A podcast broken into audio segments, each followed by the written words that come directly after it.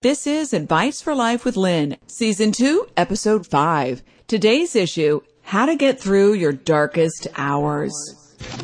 But at this point, your emotions are you're whacked. You're I'm wa- I, I I was whacked. right. You're Eh, from being sick, Right. from being losing a child, Right. from and and my marriage. And during this whole point of me being sick, I kept telling my husband, you know, he came with me to the doctor at first and then he just stopped showing up. He just didn't Wow. want to have anything to do with it. so there you are by yourself, eighty some pounds, diagnosed with a very serious condition. Uh, just lost your child. Now your husband kind of walked away. How do you? What did you do? How'd you pick yourself up? You have problems? She has answers. Getting down to the nitty gritty with people who know what they're talking about. This is Advice for Life with Lynn. Today's podcast is brought to you by Audible.com. Get a free audiobook download and 30-day free trial at adviceforlifewithlynn.com slash audible. I love the word free. There are over 180,000 titles to choose from. You can get them from your iPhone, Android, Kindle, or MP3 player. Hi everybody. Every single one of you listening to the show right now has gone through something. You either didn't get the job you wanted, lost a parent, can't get pregnant, were late paying that Macy's bill and now you got that nick on your credit. I hate when that happens. Maybe you're divorced, hurt your back, or found out that your boyfriend has been cheating on you. Maybe even your husband. All that stuff sucks. And sometimes all that stuff, or some of it, happens at the same time, which makes it even suckier. Now, it's really important to remember that one thing isn't more important than the other. This book that I learned from and teach from called uh, The Course in Miracles says, there is no degree in difficulty. I didn't get that for years, but what it means is it's all difficult. Whether it's a hangnail that's causing you pain or somebody is diagnosed with cancer, it's all important. Pain is pain. So don't compare yourself to somebody else's stuff. Don't compare your important to somebody else's important. Today we're going to talk about how to get through personal pain. My guest, Shireen Sandoval, will share with us on how to get through life's darkest hours. She's going to teach us how to get through a crisis. You know, when we feel the universe just backed up a truck full of poo and dumped it on top of us. I say poo because, you know, well, whatever. Take that part out because I was going to say shit. Okay.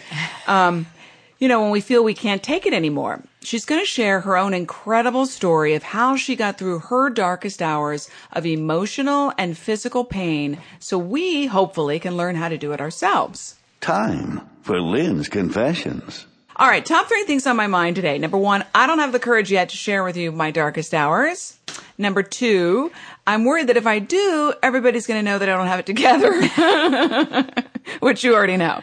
And number three, I confess that I have a big birthday coming up and I hope that nobody remembers and that everybody remembers. Psycho. Background check.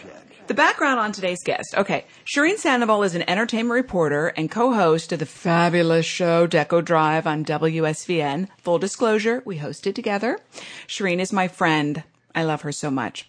She's beautiful, smart, has great fashion sense. She's a big time fashion blogger, BTW also, and has traveled the world interviewing nearly every top celebrity. Yet, like everybody else, she's had her tough times. Big time. Shireen married a guy she was madly in love with. She moved to New York to be with him. She was being a good wife. She gave up her career to make a new career and trying to make the marriage work, of course. But soon she discovered major problems in the marriage. She dismissed them thinking that they could work it out. Shireen says she felt empty in New York, so they decided that she would move back to Miami and they would just commute you know, commuting marriage. And that's when she found out that she was pregnant. Shireen was so happy to be pregnant, but at six months, she lost her baby girl. The heart wrenching experience, as you might imagine, tore them apart and the relationship was over. Right after that, Shireen got really sick and nobody knew what it was. She was finally diagnosed with something called Guillain-Barré syndrome one year later. She could barely walk and she was 86 pounds. She had several life-saving treatments that were not easy or cheap, but rallied. Shireen has been through hell and back. But not only did she get through her darkest hours, she came out stronger and I think extremely compassionate for herself and others. Shireen, welcome. Thank you so much. I'm so happy to be here. Okay, let's start with the marriage. At one point, did you say to yourself, hmm, this is a problem? And how did you handle it? I think I actually knew the day that I got married and I was in denial. But yeah, so I think it was pretty much right away. And I think that if you know that right away and it's a problem, hello, don't get married. But I did because I thought, you know, no one's perfect and I wanted this relationship. So I moved. And I would say when I first got to New York, I really tried. It's very, very hard there, especially if you're not used to that type of lifestyle. And he would work 15 hours a day. I never saw him. So the communication obviously was not there and it just, it, it broke down right away. So I, I, I just, I tried, I tried and tried and then I couldn't try anymore. I said, Hey, you know, I'm going to go back to Miami. And that's when, like, when you say you felt empty, is that because you never saw him and you're trying to make it work in a big city? I think probably a little bit of both and, and perhaps, uh, I felt lonely before the marriage and maybe that came out because sometimes we think we're, we're going to fix ourselves by getting married or mm-hmm. changing up your life, but you carry these problems with you and they just become maybe more significant. And you didn't know that because, uh, you know, I was going to ask you, do you, were you just hopeful things would work out or did you just not have the tools? It sound like, sounds like you didn't have the tools. You didn't know. I didn't know. I didn't know how to fix it. I didn't know how to fix myself. Join the crowd. Yeah. Why do you think you? Oh, I already asked you that. Um, when you moved back to Miami, what did you want? What were you hoping for? Happiness to find myself. Uh, I feel like you know a lot of my identity was with my career. Like most women, whether it's you're a wife, you're a mother, I had always had my career. And I thought, well, you know what? I'll go back and kind of start again and see if, you know, if, if that is going to fulfill me. And I came back and, and I still felt lonely. I still felt like something was, was missing. What was missing, you think? Uh, mothering. I needed to be mothered and I didn't know that. So my journey was probably, I think, looking back at it, mothering myself, but figuring that out too. What does mothering yourself mean to you? Well, I think it means different things to different people, but taking care of myself, learning my weaknesses, my strengths, not being so hard on myself. Eh, but I think ultimately loving myself and accepting myself. Tell us how you felt when you found out you were pregnant. What was that like? well, I was happy, but I was also concerned because my relationship was not good. It was not strong. And now here I was in a different city. So I was going to be pregnant alone. But I, I was very excited. Very, very excited. And how did he feel? I think he was conflicted because he also knew the relationship wasn't great. So, but sometimes, you know, when something comes into your life that's positive and, and, you know, a new life, it can give new life to a relationship. It can bring you closer together and it can also tear you apart. So you were hopeful. Yeah, I, I was hopeful. Looking back, being in a, a commuting marriage and being pregnant, what was that like? Well, I mean, I can only imagine that you know, like you said, your marriage is on the brink. You're trying to make it work. You're pregnant. You're having to do a lot of things by yourself. Yeah. Well, I was exhausted and hungry. so, um, it was tough. It was tough, but I just, I, I, it was something I wanted. So you, when you really want something, it, it doesn't matter. When you lost the baby, I mean, I don't want to ask it, what was that like? I can, you know, a lot of women have gone through miscarriage and every loss is different. But when you lost your baby, did you feel anything like that before in your life? No, no, it's the loss is, you can't even put it into words. It just was, I was crazy. I, I really felt, feel like I went crazy. I just was in a really, really dark place, you know, just trying to keep my head above water. Describe your crazy. Like, what do you mean? Well, I think it just seeped into everything. You know, that's how grief is. It mm-hmm. it just it manifests itself in in every facet of your life. Um, I shopped a lot. I ate a lot. I drank a lot. alcohol. Um, I was very excessive. I was trying to fill a hole. Mm-hmm. I was trying to to feel something. I felt empty. I think that's the best way to describe it. Yeah, and you, since I knew you back then, you, you know, didn't know how to, how to handle or how to heal other than that. I had no idea. I didn't even know. I didn't know where to start. And with something like that, even when you have loving people around you and a loving family, which I didn't, but but it's even hard when you have those support systems. Grief is very singular too, just like illness. It's something you can't describe it, for someone else. Right. It's, it's very singular. It's individual. Everybody has it differently. I mean, you can commiserate, but you don't really, I think, truly know what it is like for someone else. You couldn't know. There's no way. So take me to where you were when you lost the baby and you realized your marriage was over. I mean, these are pretty dark moments, right? You have a like double whammy right there. Gosh, I think I was just trying to survive the grief of losing a child. I think the marriage really took kind of a, a back seat. Um, it, it, it was a lot. I, when I think back on it, I'm, I'm a completely different person. So it's kind of hard to look at myself. It's almost like, oh, that happened to that person. But, um, I just wanted to survive it and get through it and try to figure it out. I didn't even know I was trying to figure it out. It's just something you have to do. It's life. It, it's, it, it was dealt to me. So I'm like, wow, okay. It, it, I, I can only go up from here. How were you trying to figure it out? Like, what do you mean by that? Um, well, at first I was in denial. And then when I started just having behaviors that I normally would not do, I was very excessive. And, um, the excessiveness was, I, I see now and, and would later learn in therapy, it was about smothering the grief, mm-hmm. about filling a hole. So being in that moment and knowing that my marriage was falling apart and losing something that I thought would bring me happiness and a life was just it was it was heart wrenching. Yeah. it left me very empty and bewildered. That's a good word. Yes. I was just like, wow.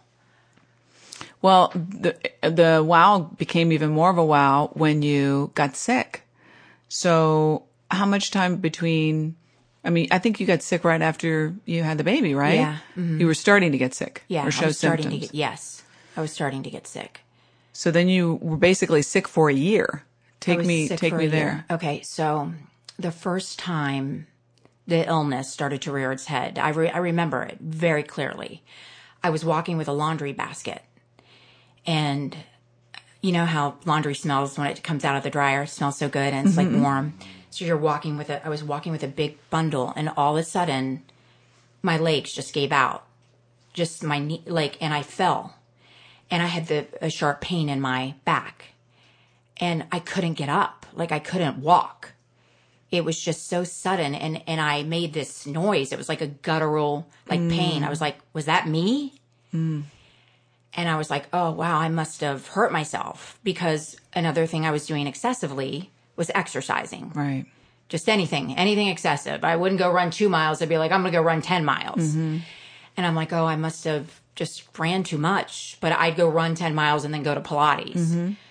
Um, and so that, that was the first moment. And then it would continue over a couple of weeks. So you got up from the laundry and you felt better, or like it went away? No, I went to the bed and I laid down. I was actually very scared. And I called my husband and I said, you know, something happened. Something's not right. It just feels weird. And he's like, oh, well, you know, you probably just pinched your, you know, a nerve or, you know, whatever. So uh, I'm like, okay, whatever. And over the next couple of weeks, I would have a few of those episodes where I, my legs would not work. And then, um, I just started to get uh, neuropathy in my hands and my feet. And neuropathy, the best way to explain it is tingling and numbness. Mm-hmm. Um, starting on my toes and, and, and the tip of my fingers. And it just, and it just started uh, ascending. So in other words, it started crawling up my legs and uh, up my hands. And I would just go around asking people, I'm like, have you ever pinched a nerve? Have you- Right, that's have what you I ever would felt think. tingling and Yeah. numbness? And people would be like, no, no. And I went to go see an orthopedic surgeon, thinking that, you know, it was something in my bone. I didn't know. And uh, I think he knew right away. He was a really good doctor. He goes, I'm going to send you to the chief of neurology um, at Mount Sinai. And I was like, okay, well, well, why? And he said, I think, I don't know. I think you, I just, I, I, I think this may have to do with a virus.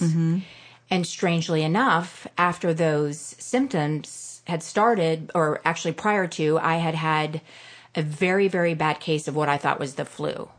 And it was two weeks of it on my back, like sweating like mm-hmm. crazy, like fever, like I could not work. I couldn't. I remember. Yeah, I was so sick, and I just mm-hmm. thought, oh well, I got I got the flu, and then after that is when the, but we wouldn't connect those dots until later. So he sent me to the chief of neurology, and they did some t- tests on me, and he said to me, I think you could have two things.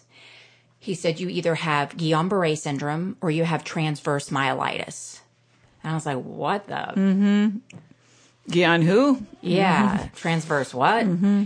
And he said it's like flipping a coin. So I'm going to say you have transverse myelitis. So so oh. I went and I looked it up, and um, you know, after you get a virus. Uh, you know, and I can't remember a lot about the myelitis now, uh, transverse, but you know, uh, on the bridge of your back, by your spine, um, uh, you can get the neuropathy, uh, et cetera. So I went, it went on for about a year and I just got worse and worse. Because they could- were treating something that you didn't have. they basically weren't treating it. They Oh, were like okay. they gave me some pain stuff for for neuropathy, but I just kept getting worse and worse, and I couldn't walk, and it was just I, I was getting where I was. I, I moved like a ninety year old woman, um, and I was just so desperate. I lost so much weight, and and I just started to look for answers myself and um, research, and I ended up at the Mayo Clinic.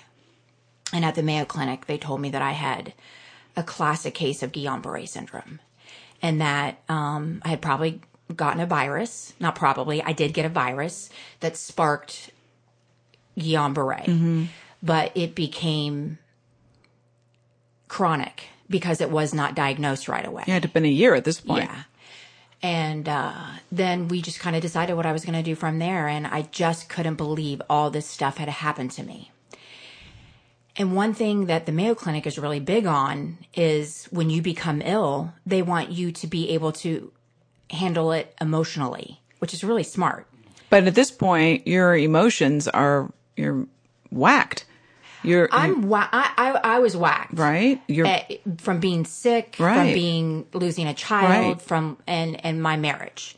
And during this whole point of me being sick, I kept telling my husband, you know, he came with me to the doctor at first and then he just stopped showing up.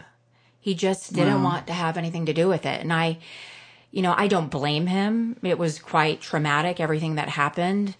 Um but he just checked out.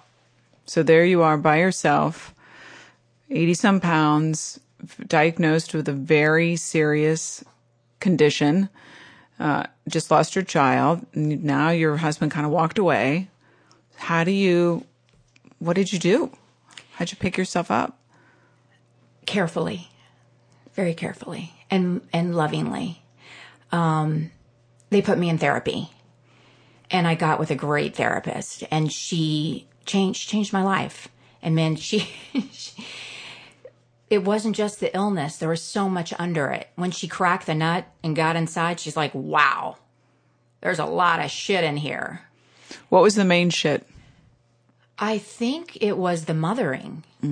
It stemmed back to being a child, not having a great childhood, and not having a secure relationship with my mother. And I just had stuffed it in, stuff, stuff, stuff, and didn't really even know it was a problem. She would, you know, and I, at this time I was estranged from my mother. I really wasn't talking to her. And um, she just said to me, you know, we really have to deal with this. I'm like, oh, no, no, I'm not, I don't have a problem. No, no. Well, denial works for a little while and then it stops working. And she told me, she goes, You know, I used to hate my mother too. And she said, Unfortunately, my mother died and I never got to make peace with it. And I want, I don't want you to be like that. And I was like, Well, what does this have to do with my illness? Right. Good question. Everything. Right. everything. And another thing, when you have, a lot of people don't know this, but when you have something that's very emotional that happens to you, um, it reflects in your body. Of course. Yes. it's all, it's all one. And, you know, when you burn yourself or you cut yourself, you have a scar. And we also have emotional scars that, that last. And if you don't take care of them, then they just seep into everything. And, and that's what had happened to me, I think. So she cracked me open and, and along the way, she taught me how to be an advocate for myself. So when I was sick, I learned everything I could about my illness. I learned how to get better and I became my own advocate. so do you think that was also you learning how to mother yourself? Absolutely, 100%. I, I took control of it. You know, we, we often go to the doctor and you're like, I'm sick, make me better. Mm-hmm. Well, it's called practicing medicine. Mm-hmm. You practice it because they're trying to get it right. Mm-hmm. Um, so you have to take it into your own, I believe you should take it into your own hands. And women in general, sometimes I think we have trouble mothering ourselves. Yeah. We're too busy giving to others. So you learned how to take care of yourself. I did in, in more ways than one. And I also forgave myself because I ha- had a lot of guilt from my childhood. About what? I think guilt about, you know, I wanted everything to be okay at home. And so I felt guilt because my mother was always a mess. There was never really a father around. So I felt guilt because of that. And I think I carried it with me my whole hmm. life. And I just was able to forgive myself and forgive my mother. Yeah, I- I was going to ask you that. So you forgave yourself first, and, And, I then stopped her. judging my mother. I stopped being a little twit. And I forgave people and myself. But when you're dying, you do that. You're like, I got to get this shit together. Like, I don't want to take this with me. now, did yeah? Because uh, you know, I mean, you were dying, Yes. but even when you were getting better, forgiving your mom and forgiving yourself actually too, but especially your mom, wasn't that a process? I mean, because you know we hear that all the time: forgive yourself, forgive others. For me, I find in my life, it's not like bing a holy instant, which it can be a holy instant, but for you, was it also a process? Yeah. It's all a process. Life is a process. Um, I'm just lucky that I was able to have that journey. Because I think if I didn't, I always say that getting sick saved my life. It just, it changed my life, you know? How, how did it save your life? That's deep. it made me it i always i always say that but i i kind of i've changed my mind now because i don't think it saved my life it, it did but i'm awake now i wasn't awake before Getting sick awakened you. yes Or nearly something dying. deep inside me it, it made me more compassionate For sure. more loving um it gave me empathy empathy is so important you know How are you living your life differently now? So before you were, Well, I think I lived a lot in the past, and I, I kind of want to make this clear. I look back at my relationship, you know, with my my ex husband, and with with my baby, with Sydney. Um, and I realized I had to take ownership of what I brought to that, and I wasn't a whole person then. So I take responsibility for my part of the relationship failing. you owned your stuff. Yes, and and I was part of the demise of that relationship, and part of that was not being whole and not being loved, loving myself. So how could I love someone else if if you know I didn't love myself? And I that's kind of cliche, But it's true. or forgive myself, or or or allow myself to be loved. That's another thing that I learned. So, um, but to to answer your question about the process of of the mothering, it, it takes you kind of have to break it down. You have to accept it and then you have to decide what it is you want. And I wanted to have a relationship with my mom. I wanted it to be okay. So I had to set boundaries. I had to learn to mother myself because my mother's not necessarily my mother. right. So, and I think I did that. You, know, you kind of have to make an emotional plan, just like you make a plan to buy a house or buy a car. You you make a plan with your life. I made a plan with my illness. I made a plan with my emotional health as well. And so, how I live my life now is I'm more authentic, and I don't hold on to crap like I used to. You know, I let it go. I let it go. Well, you're human. So had you- have you ever like, I mean, how long do you hold on to something before you let it go? Or is it pretty instant now? I think it's pretty instant now. Okay. uh, maybe a day, you know, I'll have, you know, a little problem for a day, but I I still have work to do. Mm-hmm. I do. I still have my, you know, idiosyncrasies with the, the relationship, like if fear of abandonment, fear of getting sick. You know, I live with pain. I li- live with still, you know, the residual of my illness.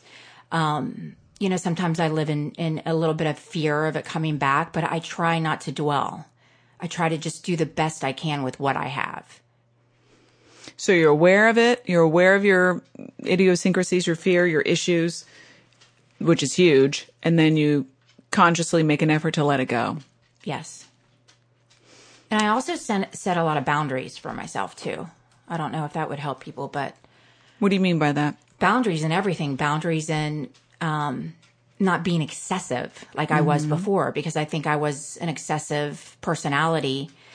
Um, my mother is an addict, was an addict, and I think that I inherited that. And I just have to try not to extra like when I when I say I'm going to do something, oh, I go do it. Mm-hmm. Like if I'm going to go exercise, I go exercise. If I'm going to go buy a pair of shoes, oh, I'm going to buy the most expensive pair of shoes. You know, I You're don't do anything. balance. You're learning Right, balance. So balance, balance. I call the for me, it's better to say boundary. Okay. So can you give us an example of your process of forgiving your mom since you've gotten better?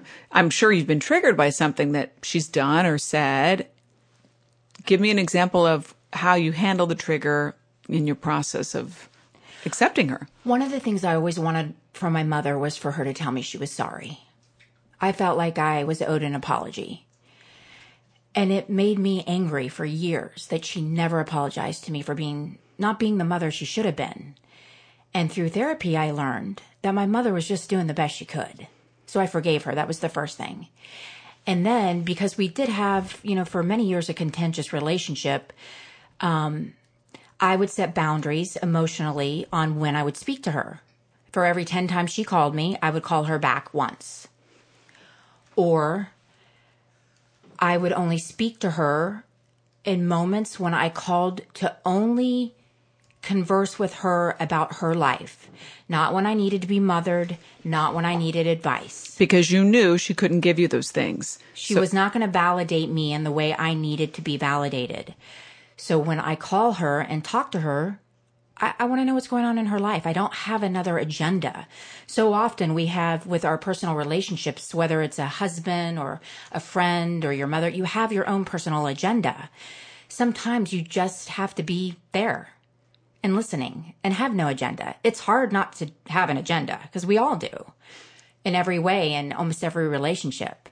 But just to kind of be in the moment and say, okay, hey mom, how's it going today? She loves dogs. How are your dogs? So when you need to be validated or you're going, you're feeling weak or not together, you're not going to call her for validation. You go to somebody else for validation. Correct. You call Or- her when you're genuinely wanting to know how it's going for her. Exactly. But, uh, but uh, the second part of that is I don't look for outside validation. That is a huge key for me in the mothering. It is key. I validate myself. And how do you validate yourself? You know, it just depends on the, the situation. I just try to believe in myself. I just say, "Well, look what I've been through. Hey, if I, if I can get through what I went through, I can get through anything. And just validate. And, and that comes with age too. Like just accepting yourself. Like whatever, you know, I got a stretch mark on my butt or, oh, you know, I'm not perfect or I didn't have a great show on Deco. Just, you know, you move on. And Self validation is so key to healing. I, you know, I'm surprised you and I have never talked about this because, um, yes, so many of us look for validation. Well, we can just look at social media. Um, and I go through that. Uh, I'm on, on a process of healing. Um, but as long as we're aware of it, Right. that we need, we're looking outside for outside validation, we can validate ourselves first. correct. Is that what you're saying? Yeah, and another thing is, um, I think in a in the social media world that we're in, it- you know, you see people's lives and you think they're perfect, and it, that's a snapshot. That's the yearbook. That's the, the the resume, the best day. You know, life is not easy, and it, it's not like that. Life is a daily struggle. Um, it's okay. Life doesn't have an app. Although pictures of Shireen and I will definitely have an app. They'll be BeautyPlus. But yeah, I hear what you're saying. Nothing's perfect. Nothing's no one's perfect. perfect. And sometimes just being en- enough for yourself is just good enough. Like I always say, life at best is boring. I I don't want that to sound depressing, but it can be. Not every day can be a birthday. Not every day is an anniversary. Not every day you get a new house. You know, it it's it's those, Appreciate the simplicity. yeah, yeah. Like when I ride my bike, and and, and and mind you, before I got sick, I never would have been, and I never would have bothered with that. But just to feel feel the wind and the sun is for me amazing. Well, because you have gratitude now, because there was a time when you couldn't even walk or Right. feel good. Okay. So to review, mm-hmm. what is your best advice for life on how to get through your darkest hours? Make a plan. Don't be hard on yourself. Draw boundaries. And I used to think putting myself first was selfish, and it gave me guilt. Put yourself first. There's nothing wrong with loving yourself. I think that's great advice because women have a hard time with that. We think loving ourselves is actually proving to other people how great we are, and then it's farther from the truth. Okay, so to review, so I always do a double review, so I'm I know what I know what you're saying. So mother, your advice is to mother yourself, Yes. which to me I translate that to being be nice to yourself, be kind to yourself, take care of yourself, uh, put yourself first, which is also loving yourself. Make a plan for your emotional and physical health. If you're in your darkest hours, okay, what am I going to do? Here, let's have come up with a plan instead of wallowing and feeling bad. Right? Because it will, this too shall pass. For sure. And when you get to the other end, you also got to know what to do. So make a plan for Make now plan, yes. and make a plan for the end. Yes. And- And, by the way, if you can't make a plan for, if you can't see that far ahead, because sometimes problems are so overwhelming, just know you're going to get through it and, and, and do it day by day. When Right. I was sick, I had to do minute by minute. I couldn't do hour by hour. I was just like, just get through the minute. And that's a Get through plan. Yeah. So that's a plan. Yes. Either a minute by minute plan or a big picture plan. Yes. That's actually taking care of yourself too. And lastly, Shireen's advice, set boundaries, have balance in your life. Yes. Oh, that was beautiful. We could go on and on. Okay. All right. To lighten the mood, before we let you go, Shireen, I'm going to do Lynn's Fab Five, where I get to ask you five random questions. Okay. Okay. Ready? Yeah. What is your ideal man?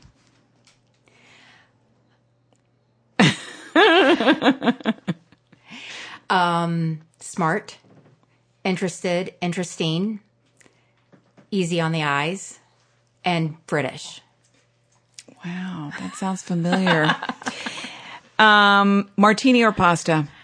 Martini, definitely. Is God a man or a woman or neither? God is everywhere. Do you believe in plunging necklines after the age of 60? I believe that whatever makes you happy, do it. Amen, sister. And Shireen, last question. What do you love about me? I'm looking for some validation on the outside. God, I can only pick one thing. There's so many things I love about Well, I mean, you. you could go on and on. That's a whole other podcast, but just give me a crumb. Gosh. I have difficulty receiving. That's why I asked for a crumb. Well, I like it that you're. I like it that you're interested in in evolving and becoming a better person. It's your mm-hmm. best trait. You just you you're always looking for the best and and the betterment of not just you but the people around you. That's a very unusual trait. I don't know if I'm PMSing, but I feel like crying. that was beautiful. If you want to know more about Shireen, check out her fashion blog at ShireenSandoval.com. It's actually more than fashion. It's actually super deep and also some fashion in there. That's why I love it. You can also check out her social media. She's everywhere, everywhere. Twitter, IG, Instagram, Facebook at ShireenSandoval.com. A reminder to everybody, submit your questions on adviceforlifewithlynn.com. And while you're there, sign up for my free email. You'll be the first to get my weekly blog on how to live consciously and peacefully. You'll also get access to my free happiness guide when you sign up. Also, I'm looking for guests with different ways that they can help the Advice for Life with Lynn followers. So reach out, maybe if you think you've got something to say and you want to be on the podcast. Lastly, please subscribe and rate my podcast on iTunes. I really care about what you think. So tell me how I'm doing. I want your thoughts. The links are in the show notes and also on the website. I want to help as many people as I can with this podcast. So your shares, your subscribes and reviews help us gain visibility in the iTunes store and they help us reach more people. Thank you so much for listening. I'll see you next time. And remember, there is nothing we can't talk about.